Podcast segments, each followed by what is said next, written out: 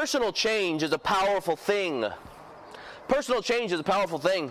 And uh, guys and gals, you might, let's say, let's give some examples. You might really like the way that your friend's hair has changed. And so you compliment her, right? You go and check her out. You go and appreciate the work that has been done. You know, the hairdresser has left her mark. Or the barber, if you're a guy or a hairstylist, they have left their mark. So you step back, and in appreciation, you say, wow, your hair is amazing. I really need your hairdresser's number. Or maybe you recognize that your friend's body has changed so much, where once your friend was, you know, not exercising, and they came to you for accountability and whatnot to help them, to encourage them. Right now, this person has gotten a personal trainer. And the trainer put them, put him on this eat healthy plan. The trainer has given them a workout plan and given them accountability, and it's and it is helping them drop the pounds, right? That trainer has helped them drop the excess pounds from all the excess boba. The trainer has left his mark, and so you, the observer, you step back and say, wow, bro, like I need that too.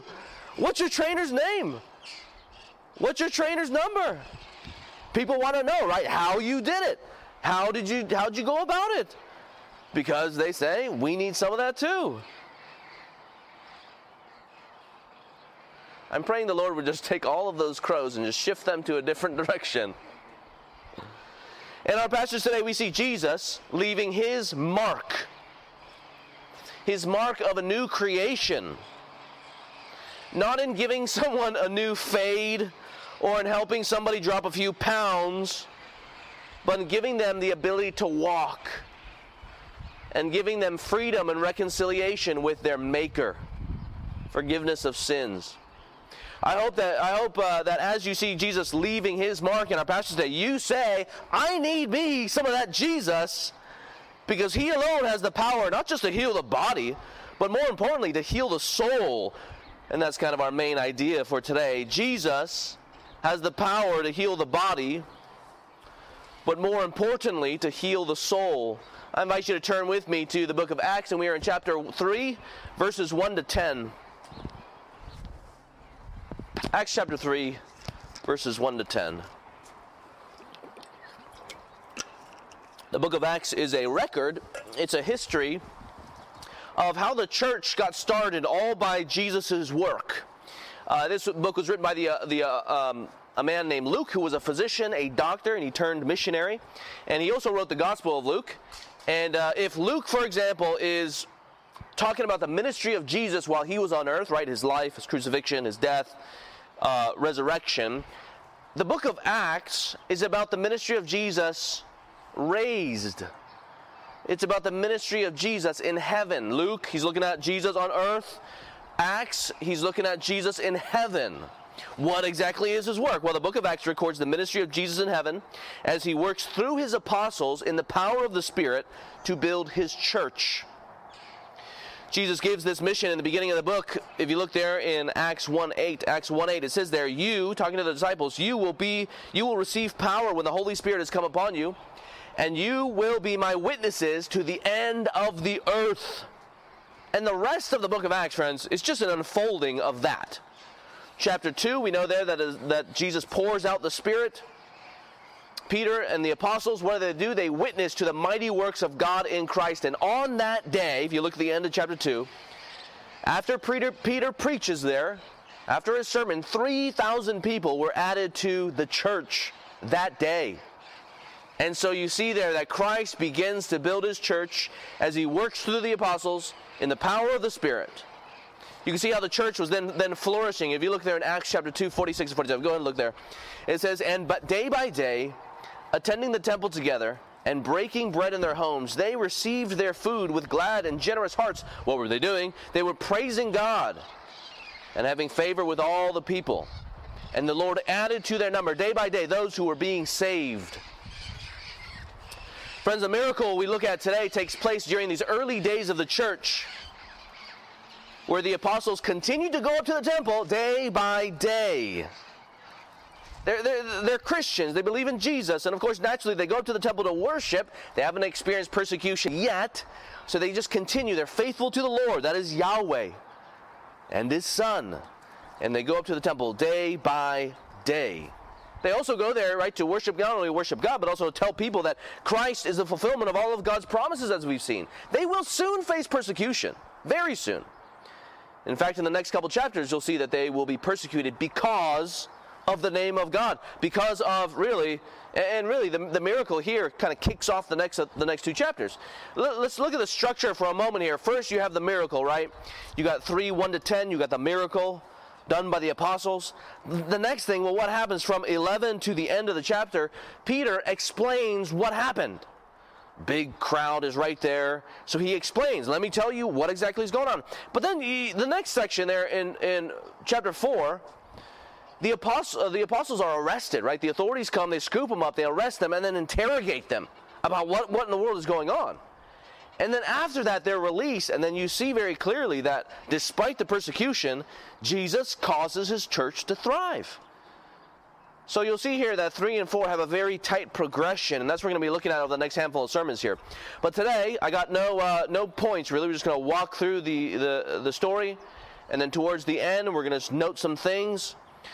Um, so I guess that's the outline. You got story, and then we're going to note some things. Uh, so today, let's look here at the miracle itself. We see that Jesus, once again, has the power to heal the body, but more importantly, to heal the soul. Let's dive in and see how it happens. Look there at verse one.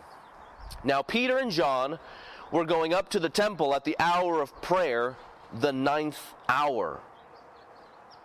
Again, they had been doing this all along, or at least uh, in these days, right? The Spirit had been poured out. They go to the temple day by day, rejoicing, praising God. They're devout followers of the Lord once again. And it is at the ninth hour, that is after sunset. So we're looking at three p m It's when the second service of the day would happen. The first was at sunrise. The second here is in the afternoon. And as they are going up to worship the Lord, to tell people about Jesus, he's the fulfillment of all God's Old Testament promises, they come in contact with, right there in verse two, a man lame from birth, who was being carried and laid daily at the gate of the temple called Beautiful. To set the scene here, the Beautiful Gate has been identified most likely as this massive temple gate made of bronze, much bigger than the other gates. Now, the other gates were, you know, made of or plated with gold and uh, silver. But this bronze gate that has been identified as the Beautiful Gate was the largest of them and the most ornate. So those of you guys who plan your trips, you know, you're going to go visit the park, you're going to enter on the east side or whatever sign, and, you know, it's going to be beautiful right there. Like, that's exactly what's going on here. His friends lay, them at the beauti- lay him at the Beautiful Gate. It's the most beautiful gate, right? And, and they're doing it at the perfect time. So you got the perfect gate, you got the perfect time. Lots of people are going to be going up to worship God, right? Where he can go and ask for benevolence or alms. And then as people leave as well, they're going to be doing the same thing. So he's at a great location and at a great time. And then the interaction kicks off there in verse three. It says there, seeing Peter and John about to go into the temple, he asked to receive alms or benevolence or money. Now, we don't have too much information, but I assume here that he had seen them before. I assume that this beggar had seen the apostles before, and the apostles had seen the beggar before. I mean, who knows how many days or months or even years this guy was there. In um, you look over at four twenty-two, four twenty-two right here. It says there, for the man on whom this sign of healing was performed, that's this man, he was more than forty years old. Who knows how many decades this guy was sitting there at the Beautiful Gate, day after day, asking for alms. And Peter and the other apostles maybe, probably, had seen each other. So the beggar asked for alms, and Peter directs his gaze right at him and says, "Look at us." Pretty direct, right? Verse five. And, the, that is the beggar, fixed his attention on them, expecting to receive something from them. But, Peter said, "I have no silver or gold, but what I do have, I give to you." I'll pause for a moment there. Now, for us who knows, you know, we know how the story ends. The first half of Peter's answer makes sense, right? We know that Peter is going to give him something so much more of value than money. And so he says right there, you know, "I don't have silver and gold at this very moment." But for this guy, right, for this guy in the moment, this initial answer would have been pretty disappointing, I think. As I'm sure he heard plenty of times. What he wants is money. Peter actually has none of it. But what Peter knows he possesses, that's interesting. He says, I give to you. What I have, I give to you. Now, if he said it like that, um, you know, if he said something like, now what I have, I give to you, the beggar might have thought he would have been like a little bit, dr- little bit dramatic. What could be better than money? This is what the guy needs in order to survive. Naturally, the beggar would probably be preparing himself to settle for a lot less than money. Might not be what I want, but hey, at least it'll be something. Peter then, looking intently into the man's eyes, says, in the name of Jesus Christ of Nazareth, rise and walk. Now again, right here, if we pause right there, again, if we're in the beggar's shoes, right, we think that Peter is pretty crazy. The guy's forty years old. He's had this condition since birth. But in speaking to the apostles on what would have most likely been an, an average, nice, sunny day, late spring, something in the seventies, he hears something that we might not, that we might consider laughable. He hears, "Rise and walk." If you think about it, he probably heard that maybe lots of times. Maybe as an encouragement. Maybe as a challenge, as his family or his friends or those who were just simply trying to help him might have encouraged him to try, just try. But this time, it is a command.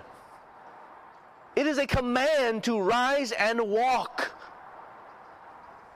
You should hear echoes of the commands of God, exercising power over the creation, speaking everything into existence. You should hear echoes of Jesus speaking to the inanimate objects, causing them to obey his voice. And here Peter, what he has, he offers them. And he speaks a command to rise and walk. What happens there? Look in verse seven. And he took him by the right hand and raised him up. And immediately, it says, immediately his feet and ankles were made strong. So think about the very joints that were out of place since birth were put into place by a word. In a moment. The very muscles and tendons and ligaments that had never been used were made strong. And just picture the crazy scene that would have been if we were all there at the temple gate with hundreds of people, if not thousands of people, going up to the temple to worship God. It would have been crazy for all who were involved. Now, by God's grace, I and uh, others have not experienced such crippling from birth. There have been times where I have not been able to use my joint. In my twenties, I dislocated my shoulder playing basketball. My arm got caught in somebody else's arm. The guy twisted away, and there went my arm and my shoulder. And, uh, you know, instead of being flush here, it was like out here. Of course, I fall on the ground. I'm writhing in pain. It was really painful. Not as painful as gout, but it certainly was painful. And it was dislocated for hours before I had it set back in place at the hospital.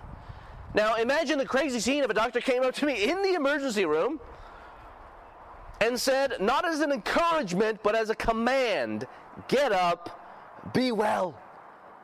And in a word, in a moment, I am well. I would have been freaked out. I'm sure you guys would have been freaked out. The scene, again, would have been crazy, no doubt. But it also, no doubt, would have been exhilarating. Look at what happens there in verse eight. And leaping up, it says, right? He drew him up by the hand. Immediately he was restored. And leaping up, he stood and he began to walk. And then they all continue to the temple from the beautiful gate. And entered the temple with them, walking and leaping and praising God. It's so physical there. He is restored, he is strengthened, and immediately what happens is he's put together, and then they go off and go. And, and awesome enough, you know, where is it that they get up and go? They get up and go to worship the Lord of creation. This is change. This is change that makes us say, that is amazing. The guy is healed. And so Jesus leaves his mark. But we are supposed to not only say, or not only step back and say, wow, it happened.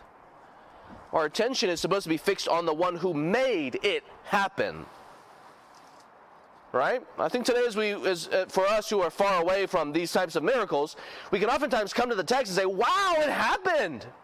But that's actually not what we're, that's not ultimately what we're supposed to say. It's kind of like that shock and awe that then is to direct us to something else. And that something else is the one who has the power and authority to make it happen. Now, Peter the Apostle was, was the guy, certainly, who met the guy. Peter the Apostle was the one who spoke to the guy, and Peter was the one who took him by the hand and raised him up. But do not miss the fact that Peter directs the cripple's direction to another name. That is the name of Christ. Christ was the one who was at work. Peter performed the miracle, but only as Christ's appointed representative, as a one whom Christ had chosen, in the words of two nineteen, to work signs and wonders. The apostles were delegates of Christ, given the authority to go and do what Christ had charged them to do. So what I have, I give to you. The ability, probably the gift of healing, as we see he's healing people. The authority to speak in Jesus' name. So you look at the miracle, right? And he says, in Jesus' name, rise and walk. So there he's working the sign, this sign. He's working this wonder, indicating that, look, the time has arrived. There is salvation in Jesus, God's Messiah. And really, chapters three and four, you know, while we see that a miracle happened and other things take place because of this miracle, you know, you have uh, Peter preaching, then the authorities arrest Peter, and then the church grows. Really, all of three and four, all of the events around three and four center around the name of Christ. You look at the miracle. It says, in Jesus' name, basically, rise and walk. And then, as we see next week, from eleven, we get into the sermon of Peter. Um, and, and what he says there is really fascinating. Um, he says, it is in Jesus' name that your sins can be blotted out, that forgiveness of sins can be had, and that you might be saved. And then when the authorities arrest Peter and John, if you look in chapter four, he says, by what power do you do these things? By what authority do you do these things? And so they are astonished. They're puzzled. They have no idea what exactly is going on. So, so then they ask. And you look there in verse ten, four ten, he says, let it be known to all of you and to all the people of Israel that by the name of Jesus Christ of Nazareth, whom you crucified, whom God raised from the dead, by him this man is standing before you well. Like they ask, like, what, what's going on with this name? Well, let me tell you who this name is. Let me tell you who this person is. And then, of course, when the church grows, the point is, is that Christ, the Lord's church, grows. By what power and by what authority do you do these things? The answer is simple. It's Jesus' name from start to finish. His name goes to the ends of the earth because salvation is found in his name alone. People are to then go and sing his praise. To him belongs all the power and the glory and the honor and the praise. In this miracle, the risen Christ is at work through the apostles in the power of the Spirit. But what exactly is Christ doing through the apostles? You can write that down. What exactly is Christ doing through the apostles? I mean, for one, he's making things new. For one, he is certainly making things new, right? Um, just as Jesus himself performed such miracles, he healed a leper. He healed a man with a, um, an, an ailment in relation to his arm. So, so then here we see, right, in Luke we see Jesus healing. Here in the book of Acts we see his apostles being charged to do the exact same thing. These were, friends, signs. These were signs that, you, that the age of salvation in Jesus had dawned, that Christ had come to rescue his people. And he was now claiming for himself a people, a possession, that is the church. Just as Jesus worked miracles, so he charges, so he gifts his apostles, so he encourages them and sends them out to work miracles and signs in his name. All of them pointing to the fact that he is the one, the Lord, the author of life. So when you read the apostles working miracles, think, this is what I want you to think, this is nothing less than the continuing work of Jesus. And in their miracle working, they, they let everybody know that in Jesus Christ there is, in fact, renewal. You know, in the Old Testament, this was prophesied of hundreds of years before, that God would do something miraculous, something new, something special in his Messiah. Take Isaiah thirty-five. Isaiah thirty-five. God speaks through Isaiah about the day when people will, quote, see the glory of the Lord. thirty-five four says, in that day God will come and save you. Verses five and six, then, right, in that day, that future day, the eyes of the blind shall be opened, the ears of the deaf unstopped, and, the sh and then shall the lame man leap like a deer. In those days, Isaiah continues, everlasting joy shall be upon their heads.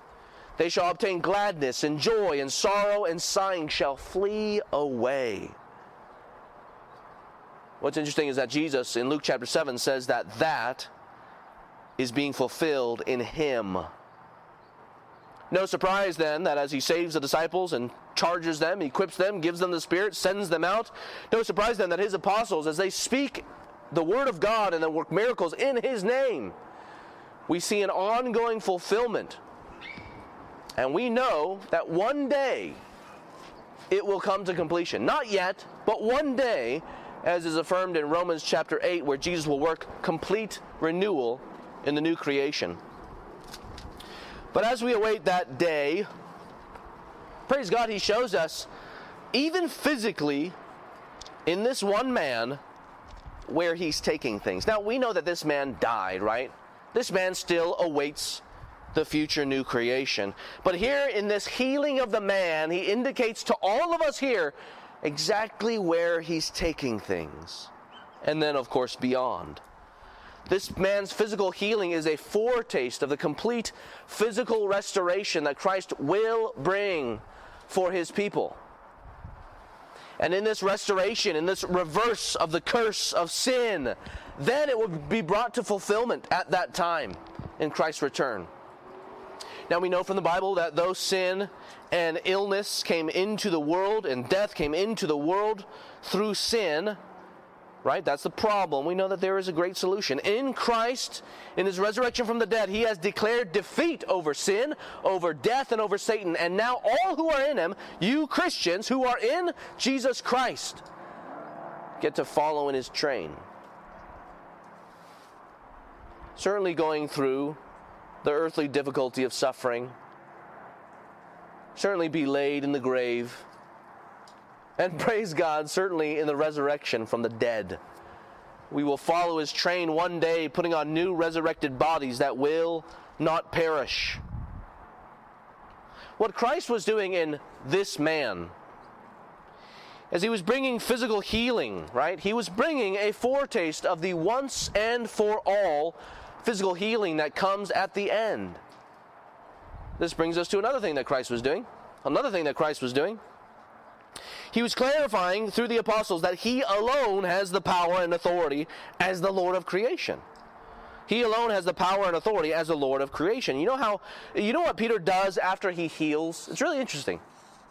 What does he do after he heals? He has the wow factor right there in verses nine and ten. Go ahead and look there. All the people saw him walking, right, the beggar, now healed, saw him walking and praising God and recognized him. They knew, you're, you're the guy. They recognized him as the one who sat at the beautiful gate of the temple, asking for alms, and they were filled with wonder and amazement at what had happened to him. But what does Peter do next? Those of you who come from the prosperity gospel, pay special attention. He does not go from healing to healing. Right? You, you figure that if that's what the kingdom is about, then he would say, Let, let's not talk. Let me heal, heal, heal, heal, heal. Let me just continue doing this. Thousands of people, tens of thousands by the hands of the apostles could have been healed, but he doesn't do that. That's really interesting. He goes from, instead, healing, to put it a cute way, a memorable way, healing to homily. You know what a homily is? It's a sermon. It's another word for a sermon. He goes from healing to homily. Now, yeah, I know that's kind of clever. I want you guys to remember that. But the main point here is that he does not go on from healing to healing, but healing to speaking. That's really fascinating. What does he say? Verse twelve. For, uh, you look at three twelve. Why are you guys surprised at all this? Verse thirteen. The God that you say you worship, God has glorified in his servant Jesus, the one that you crucified. Verse fifteen, you killed the author of life, whom God raised from the dead. Verse sixteen, and his name, by faith in his name, it has made this man strong, whom you see and know. Okay, the people then, they think, okay, well, what then? What should we do given our sin, given our rejection of God, given our own crucifixion of Jesus? Verse nineteen, repent therefore and turn back that your sins may be blotted out. That's interesting. It's imperative that they realize and acknowledge who this Jesus is. He is God's servant. He is the author of life. He is the one who makes all things new. In Him there is forgiveness of sins. The kingdom of Christ is not about physical health here on earth. It's about whether we have been restored with the Lord of all creation, who is Christ. It's about whether or not we have turned from our sin and then towards Jesus, the loving Savior of salvation. Going back to Peter, going from healing to homily, this teaches a lot, teaches us a lot about what the gospel is, right? If the good news of Jesus were about physical healing primarily, you would figure that he would have said, right, on the sermon, right after healing him, the crowd recognizes who this guy is, and you also are physically ill. Come to Jesus for earthly health. But he does not say that. He goes from sickness, something lesser, to sin, something greater. You crucified the Lord of life. Now repent, that your sins may be blotted out. That your sins may be blotted out, and times of refreshment may come. Definitely sin in the present, forgiveness of sin in the present. And do not forget, don't forget, the hope of eternal life and the new creation to come. All of that comes, this refreshment comes in the Lord. If you are checking out Christianity, God in this miracle here of healing this man has left his mark. Now, he does not promise anybody in this life that we are going to have good health and wealth. He has definitely promised, though, definitely promised, though, in the future that in the new creation, we will have new bodies. And we're also going to have, in terms of wealth, this heavenly inheritance in him, greater than all of the riches of the world. And the question that God wants you asking today is not, how is it that we get earthly health and wealth for our lives here and now? It is, do you, friend, recognize the Lord of life? The Lord of life overall, that is the Lord and Savior, Jesus Christ. This man recognized. This man recognized. And you see that there in verse sixteen. And his name, by, by faith in his name, has made this man strong, whom you see and know. And the faith that is through Jesus, in Jesus, latched onto Christ, has given the, the man this perfect health in the presence of you all. He knew already that Christ was the Lord of life. From Peter's sermon, he makes this, this clear, that this man believed. He already acknowledged. He already knew. Yes, he was made to walk, but again, in his healing, Christ makes clear that he alone has the power and authority. Friends, you got to realize that Christ never promised that he would make us healthy and wealthy in the here and now. Does he for some? Certainly. Does he promise that to anybody? Absolutely not. I want to be clear on this, because many people think that they can give the Lord of life a try, thinking that the Lord has promised this to us here on earth, right? We talk about this a lot, but let me encourage you and remind you that that is only an exercise that leads to disappointment. The reason why is because the quest itself is founded on a misunderstanding. While Christ never promised earthly health and wealth, he has promised that all who call on his name will be saved. And that when you truly trust in him and throw yourself at his feet, you will receive forgiveness of sins and be reconciled to God your Maker and experience all of the blessings that come in Christ, including the new creation and the hope of a new creation. And you see that this is the good news, that Christ has come to reconcile sinners to God, calling them, calling all, to repent of their sins and believe on him for salvation. This is why he lived a righteous life that sinners could not. This is why he died the death and bore the wrath that sinners deserved. This is why Jesus was raised from the dead, destroying sin, death, and Satan, showing to all that the curse of sin is no more. So when it comes to this particular miracle, our ultimate wow should not be, again, that it happened. It should be, wow, Christ has all authority in heaven to make it happen. All authority to make even the most humanly impossible happen, to erase the debt of your sin that you cannot repay, to save and to deliver everybody who turns from their sins. So let me encourage you, call you to repent of your sins and believe, and you will be saved by this Christ, the Lord of life, the author of life. If you repent of your sins, your sins are wiped away. Times of refreshment will come.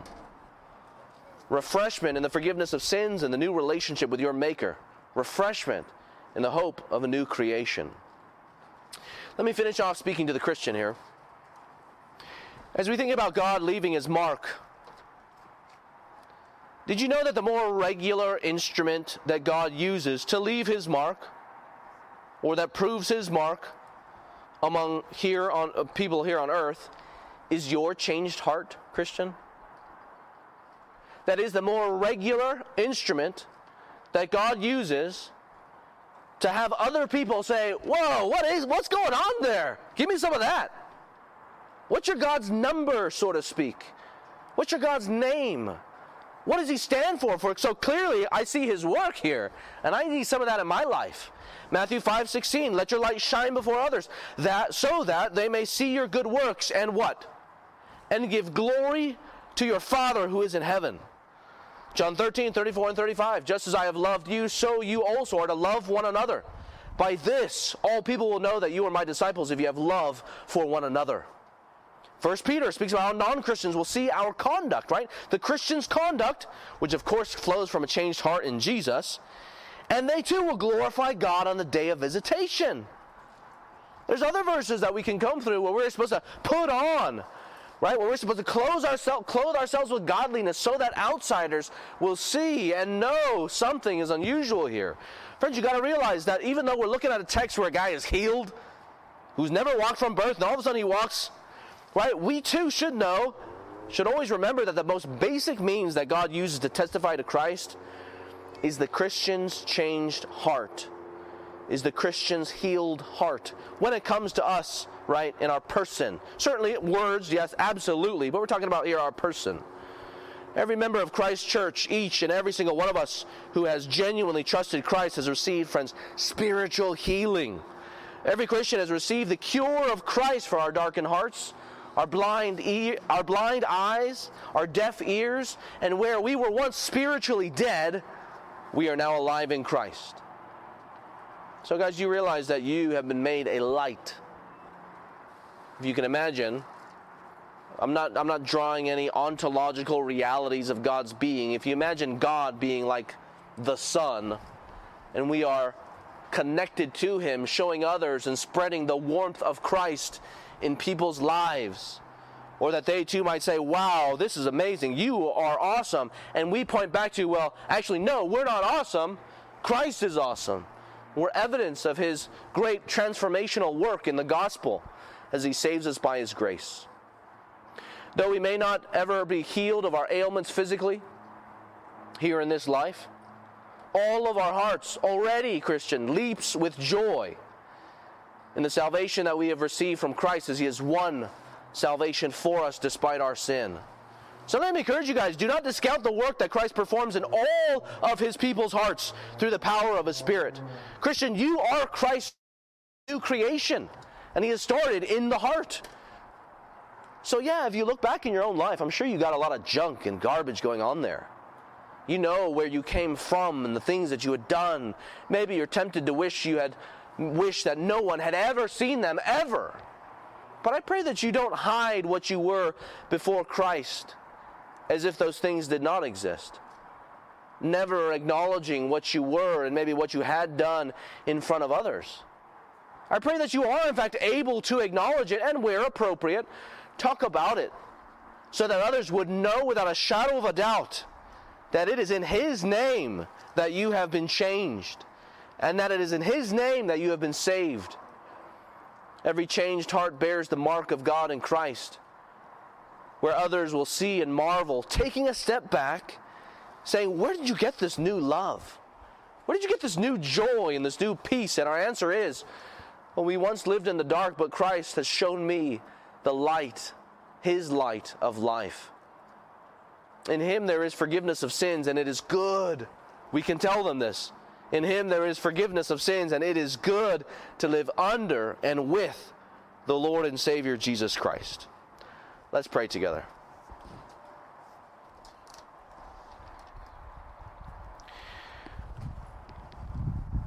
Our Father in heaven, Lord, we recognize that it is Jesus Christ who has all power and all authority, certainly to heal. You are the Lord of creation, the author of life, after all. You are the one who speaks things into existence. And so it is no hard work for you to heal a, a lame man. But we know, God, that you are the only perfect and righteous one, the one who has created us to be in a relationship with you. And it certainly is no hard work for you to change the sinners' hearts so that we might know you and be in fellowship with you and know the love of God poured out into our hearts and know the peace of Jesus Christ. Lord, we pray that this here, as we see that this man has been healed, we pray, God, that our eyes would be directed and land finally not on that it happened, but on the fact that you made it happen by your grace and by your mercy. We pray, too, that you would move our hearts to go from the lesser to the greater, that you would move our hearts to go from this problem of physical ailment to the problem of sin, where our, our hearts would land on the greater. And that you would remind us continually as Christians that we are in need of someone and some Savior, a deliverance outside of ourselves, deliverance in Jesus. Help direct our eyes over and over again to the fact that you, by your grace and your compassionate mercy, have so given us a new heart. You've caused us to be born again, and you have helped us see that you are, in fact, the Lord and Savior. Help us shine as your lights in this world, that we might point people to Jesus over and over again. In your name we pray. Amen.